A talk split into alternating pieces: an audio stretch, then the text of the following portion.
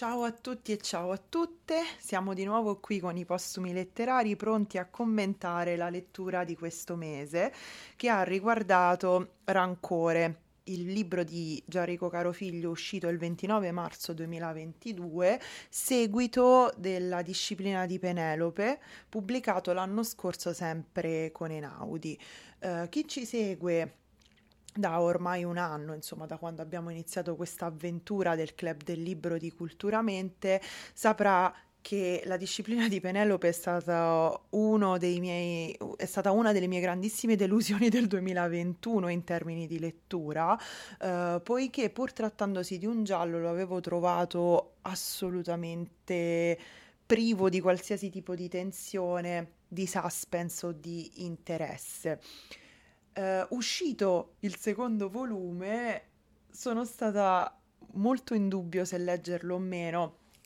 Uh, mi ha convinto il fatto che nella quarta di copertina ci fosse scritto che sarebbe stata rivelata la storia di Penelope Spada, che era uno dei grandi punti interrogativi che mi era rimasto dal primo libro, um, perché appunto la storia di questa ex eh, magistrata non era stata raccontata, cioè di Penelope Spada noi nella disciplina di Penelope sappiamo che è eh, un ex pubblico ministero che ha lasciato il lavoro a seguito di un caso gestito male, gestito molto male, eh, e eh, dopo questa ritirata Penelope si è isolata dal mondo, vive eh, di eccessi, bevendo, avendo relazioni sessuali con uomini eh, che poi abbandona, eh, ma non sapevamo, non, non abbiamo insomma scoperto a che cosa fosse dovuto tutto questo, tutta questa rabbia, tutta questa tristezza. Eh, ero quindi curiosa di scoprirlo, devo ammettere, e poi in generale io sono una che crede nelle seconde opportunità. Certo, eh, bisogna essere disposti a cambiare o ad agire diversamente. Dopo aver letto Rancore, posso dire con assoluta certezza che se dovesse uscire un terzo romanzo dedicato al, al personaggio di Penelope Spada, io non lo leggerei, perché anche Rancore non mi ha soddisfatto a livello di, di lettura. Anzi, posso dire che è passata proprio come se non avvenisse.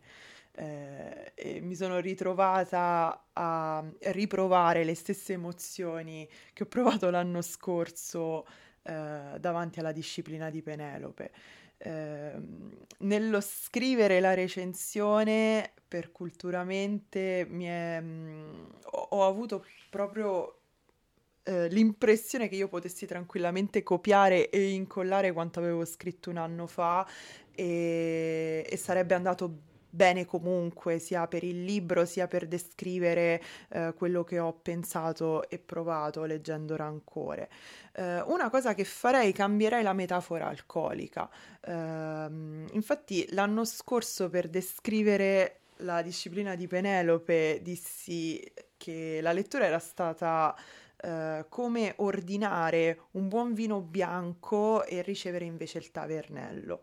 Questa volta invece ho ordinato il tavernello, quindi l'ho fatto consapevolmente eh, e mi sono ritrovata a bere qualcosa di annacquato, privo di qualsiasi aroma o di profumo, quindi se possibile sono stata delusa anche dal tavernello.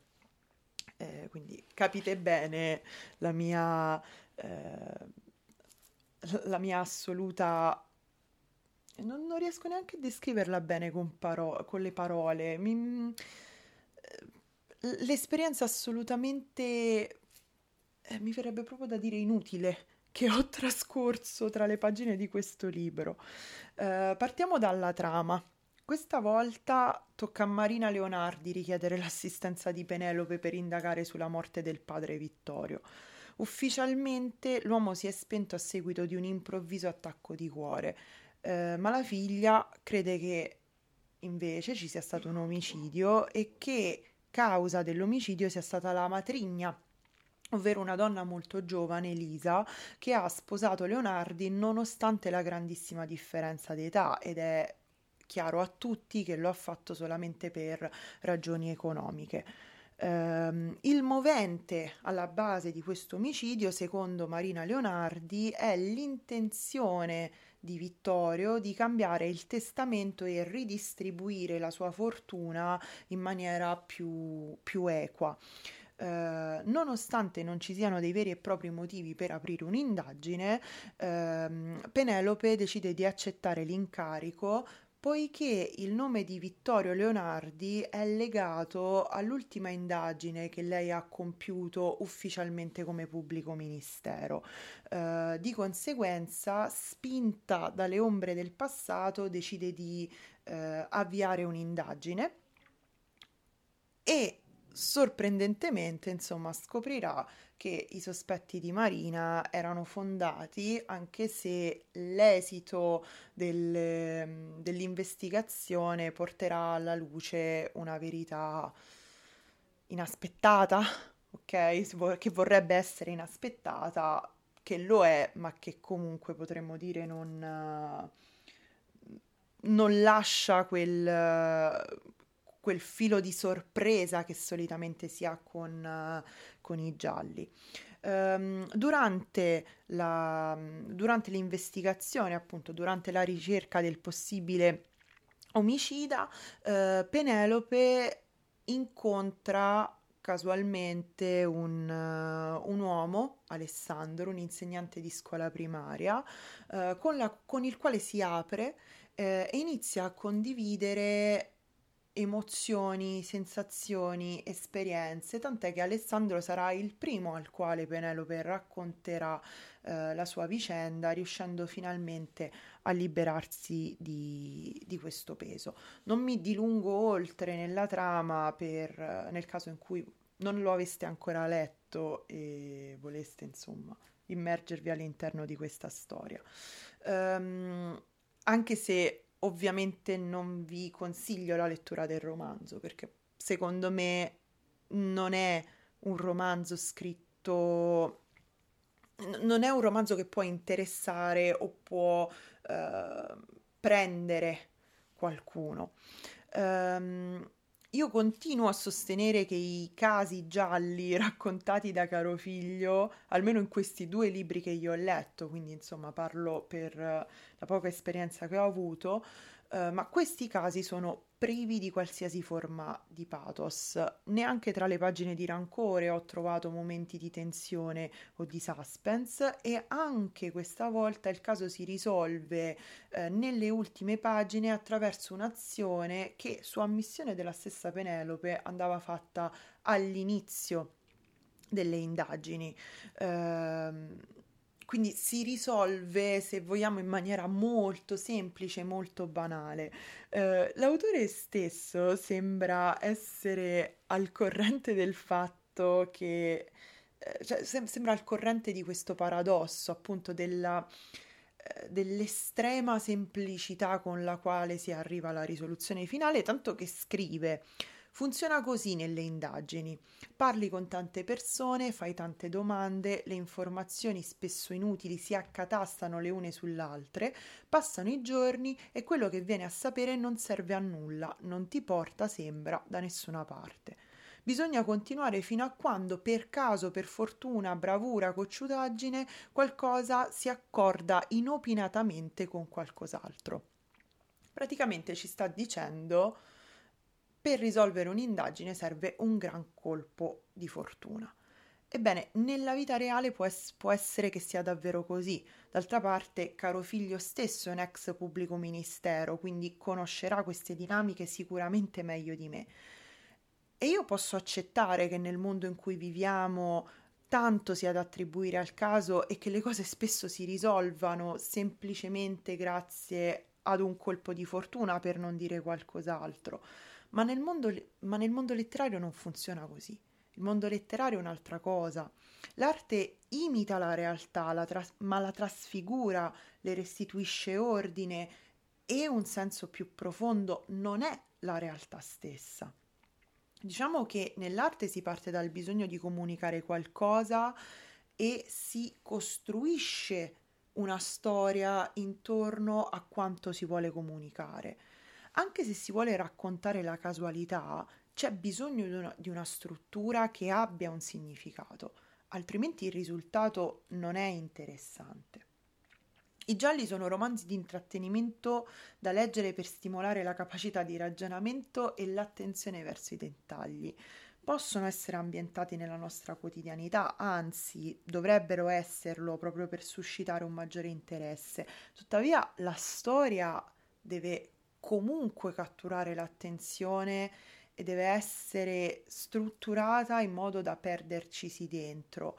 Altrimenti ci si legge i casi di cronaca giornaliera, quelli presenti sui giornali.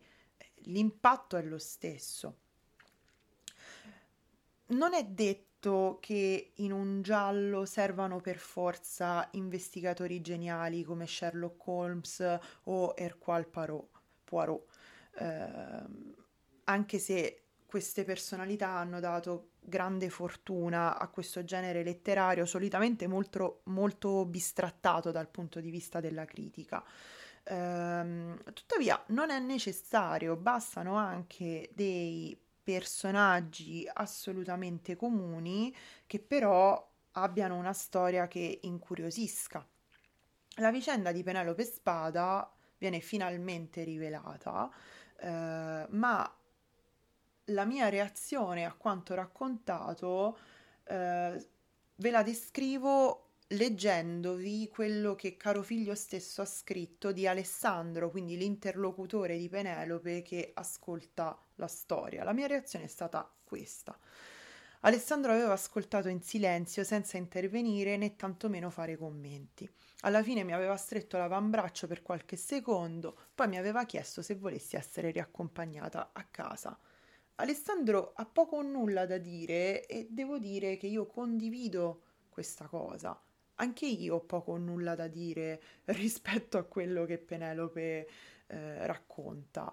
Eh, non perché non sia credibile o non sia a suo modo interessante, ma non lo so, forse era una storia che non meritava un anno di attesa, potremmo dirla così. O forse ci sono altri motivi, onestamente non lo so. Vi posso solo dire che la mia re- reazione si sintetizza in realtà con un suono, ovvero bah. Ok. Um, ho trovato sicuramente interessante l'idea di unire finalmente la nuova inda- l'argomento della nuova indagine con il passato della protagonista.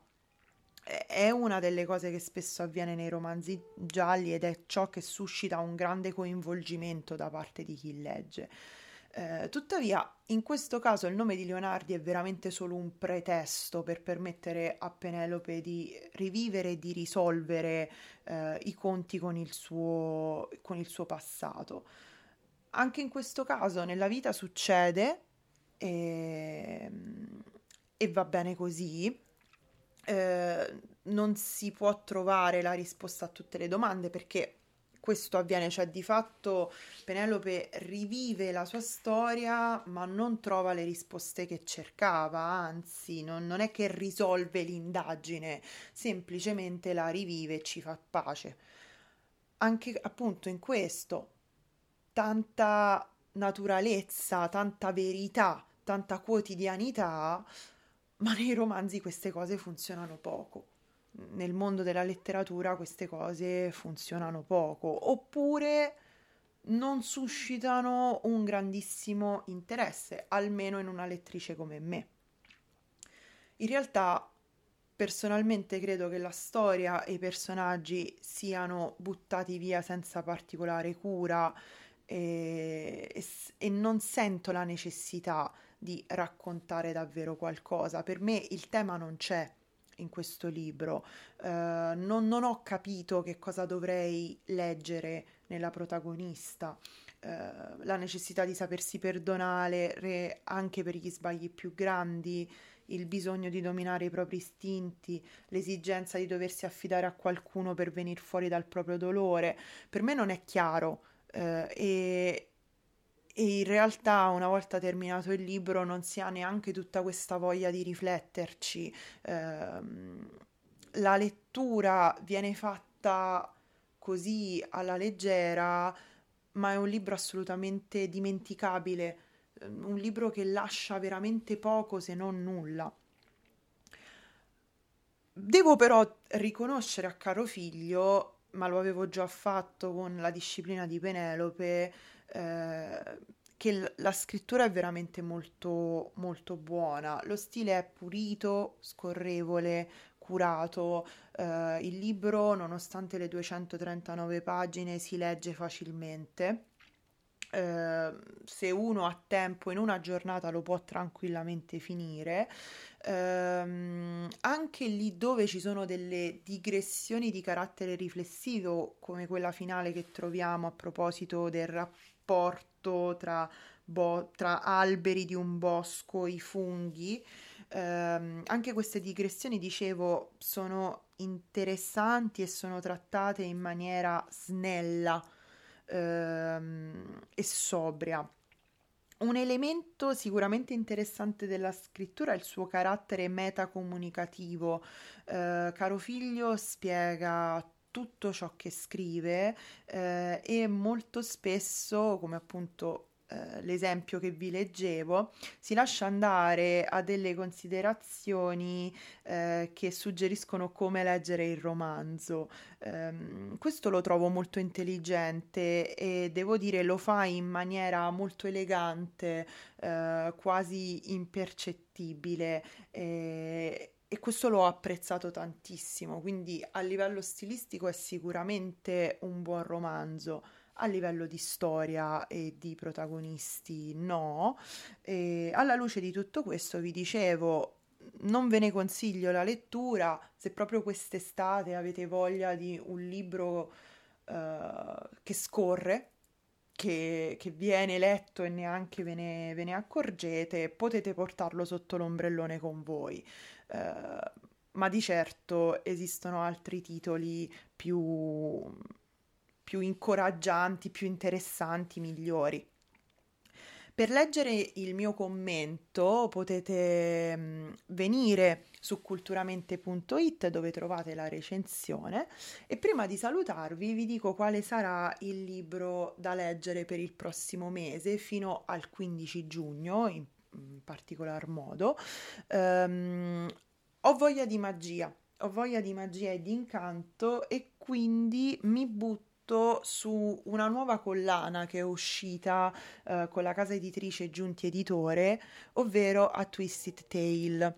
Eh, questa collana raccoglie tutta una serie di romanzi che hanno come protagonisti i personaggi eh, dei lungometraggi Disney che noi conosciamo, come Ariel, Aladdin, eh, le, le sorelle di Frozen, Mulan, eh, solo che queste storie che noi abbiamo imparato a conoscere e ad amare eh, presentano delle versioni alternative di questi personaggi, quindi non sono le storie canoniche che noi conosciamo, sono storie che si differenziano per alcuni elementi. Eh, io ho deciso di parlare di, cioè, scusatemi, di leggere Mulan. Infatti il libro eh, che leggeremo si chiama Riflessi ed è scritto da Elizabeth Lim. Um, ho scelto Mulan perché è una delle mie protagoniste preferite in assoluto del mondo Disney, e quindi sono molto curiosa di sapere una versione alternativa della sua, della sua storia. Vi invito a farmi compagnia. Se anche voi avete letto Rancore e volete parlarne con me e con altri redattori o redattrici eh, in una diretta Facebook, non vi resta far altro che scriverci all'indirizzo email bookclubculturamente chiocciola gmail punto com. Io vi aspetto e buona lettura a tutti e a tutte.